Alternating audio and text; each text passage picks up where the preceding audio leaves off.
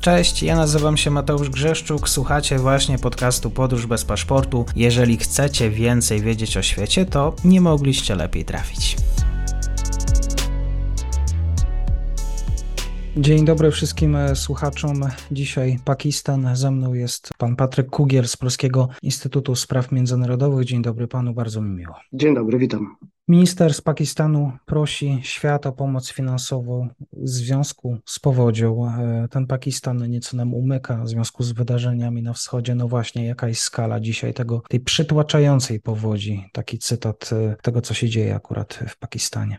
Wydaje się, że to jest chyba najpoważniejszy kryzys naturalny w Pakistanie, chyba w całej historii nowożytnej, bo pamiętamy, były takie dość poważne powodzie w 2010 roku. Wtedy zginęło prawie 2000 osób, to kosztowało straty, wyniosły ponad 40 miliardów dolarów, ale jedna piąta kraju została dotknięta, dotknięta wtedy powodzią i to wtedy była największa powódź. Dzisiejsza jest jeszcze większa od tamtej, bo dotknęła prawie jednej trzeciej terytorium Pakistanu. 33 miliony ludzi zostały bezpośrednio dotknięte tymi wydarzeniami. Zniszczonych całkowicie zostało 200 tysięcy domów, a prawie 500 tysięcy zostało uszkodzonych. E, mamy ogromne straty w zakresie infrastruktury, gospodarki. Ponad 3000 kilometrów dróg e, zostało zerwanych, 150 mostów, ogromne płacie upraw rolnych, pól uprawnych zostały zalane i pewnie nie będą nadawały się do tego, żeby jakieś zbiory zebrać. Tak samo jak ponoć no, według strony pakistańskiej zginęło już 800 tysięcy bydła e, i zwierząt hodowlanych. W związku z tym te, te skutki są ogromne dla zwyczajnych ludzi. Tak? Mamy najważniejsze, do tej pory prawie 1200 osób bezpośrednio już zginęło w tych powodziach, a w wielu miejscach po prostu jeszcze nie wiemy, co się dzieje, bo bardzo ciężko jest tam e, dotrzeć. Tak? Niektóre części Pakistanu, zwłaszcza w górach, no, po zarwaniu mostów są odcięte od świata w zasadzie, od e, dowozu żywności, od e, ewakuacji.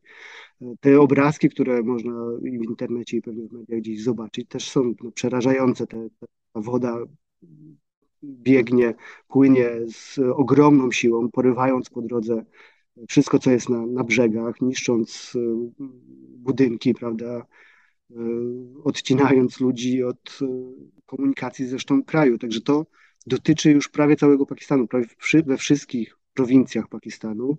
No ale ta, ta woda jeszcze będzie płynąć, więc z góry będzie spływała na niziny, więc, więc pewnie to jeszcze nie jest jakby całość tego negatywnego obrazu, jaki, jaki będzie się rozwijał. Tak jest. Ulewy w niektórych rejonach są o kilkaset procent większe niż zazwyczaj. Takie również informacje w mediach. E, monsuny uszkodziły 3000 kilometrów dróg, 130 mostów. Ja przyznam, że jak spojrzałem na dane 30 milionów ludzi zmuszonych było opuścić swoje domy. To jest ogromna tragedia, której w ogóle no, ciężko, ciężko właściwie na ten temat dyskutować. Pytanie właśnie, tylko ta społeczność międzynarodowa może tutaj w tym przypadku pomóc? No właśnie, ważne jest to, gdzie, gdzie ta powódź się prawda, odbywa. No, Pakistan należy do jednych z biedniejszych państw w Azji, e, o bardzo niskim poziomie życia, złym stanie infrastruktury, o ograniczonych zasobach własnych do tego, żeby z taką sytuacją sobie e, radzić. Dodatkowo po covid no, sytuacja gospodarcza w samym Pakistanie jest bardzo zła. Mamy kryzys bilansu płatniczego, kryzys finansów publicznych. Pakistan ciągle negocjuje dzisiaj, e, jakby udało się podpisać pierwszą transzę pomocy międzynarodowej z Międzynarodowego Funduszu Walutowego na ustabilizowanie tej sytuacji makroekonomicznej. Więc to jest kraj, który zmaga się z tym, żeby nie ogłosić bankructwa, tak żeby, żeby jakoś funkcjonować gospodarczo i w tym momencie jeszcze przychodzi e, katastrofa naturalna, więc e, faktycznie no, z uwagi na skalę i na, na, to, gdzie to się odbywa, no to bez pomocy międzynarodowej pewnie no, pokonanie tego, tego wyzwania będzie bardzo trudne, jeżeli nie niemożliwe. ONZ planuje taki apel humanitarny na wsparcie Pakistanu w wysokości 160 milionów dolarów. To pewnie jutro albo pojutrze zostanie ogłoszone. E, różne państwa już zapowiadają wysłanie czy to pomocy rzeczowej, czy, czy fachowców, czy jakiegoś sprzętu do tego, żeby no, w pierwszej kolejności zapewnić jakiś dach nad głową tym dziesiątkom milionów ludzi, którzy stracili wszystko i nie mają gdzie się podziać, tak? Bezpieczeństwo żywnościowe, zapewnienie wyżywienia tym ludziom, wody czystej, tak? Bo teraz wszędzie będzie się utrzymywał ten wysoki stan wody, pewnie studnie, różne inne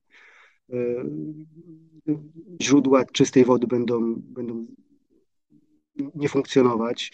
Pewnie będzie problem z dostępnością prądu i, tak dalej. W związku z tym faktycznie świat powinien w tej sytuacji przyjść z pomocą. Taką pomoc już zadeklarowały chociażby Chiny, y, Unia Europejska, poszczególne państwa europejskie, nawet Indie.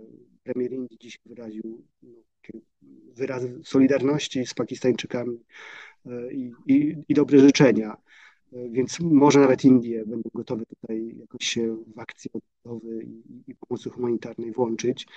Myślę, że też Polska mogłaby jak najbardziej zaproponować, czy wysłanie jakiejś ekipy ratunkowej, czy pomocy humanitarnej, czy później jakoś wesprzeć Pakistan w odbudowie tych miejsc, które no, straciły całą infrastrukturę i z którą e, same sobie ten, ten kraj pewnie nie będzie mógł długo poradzić.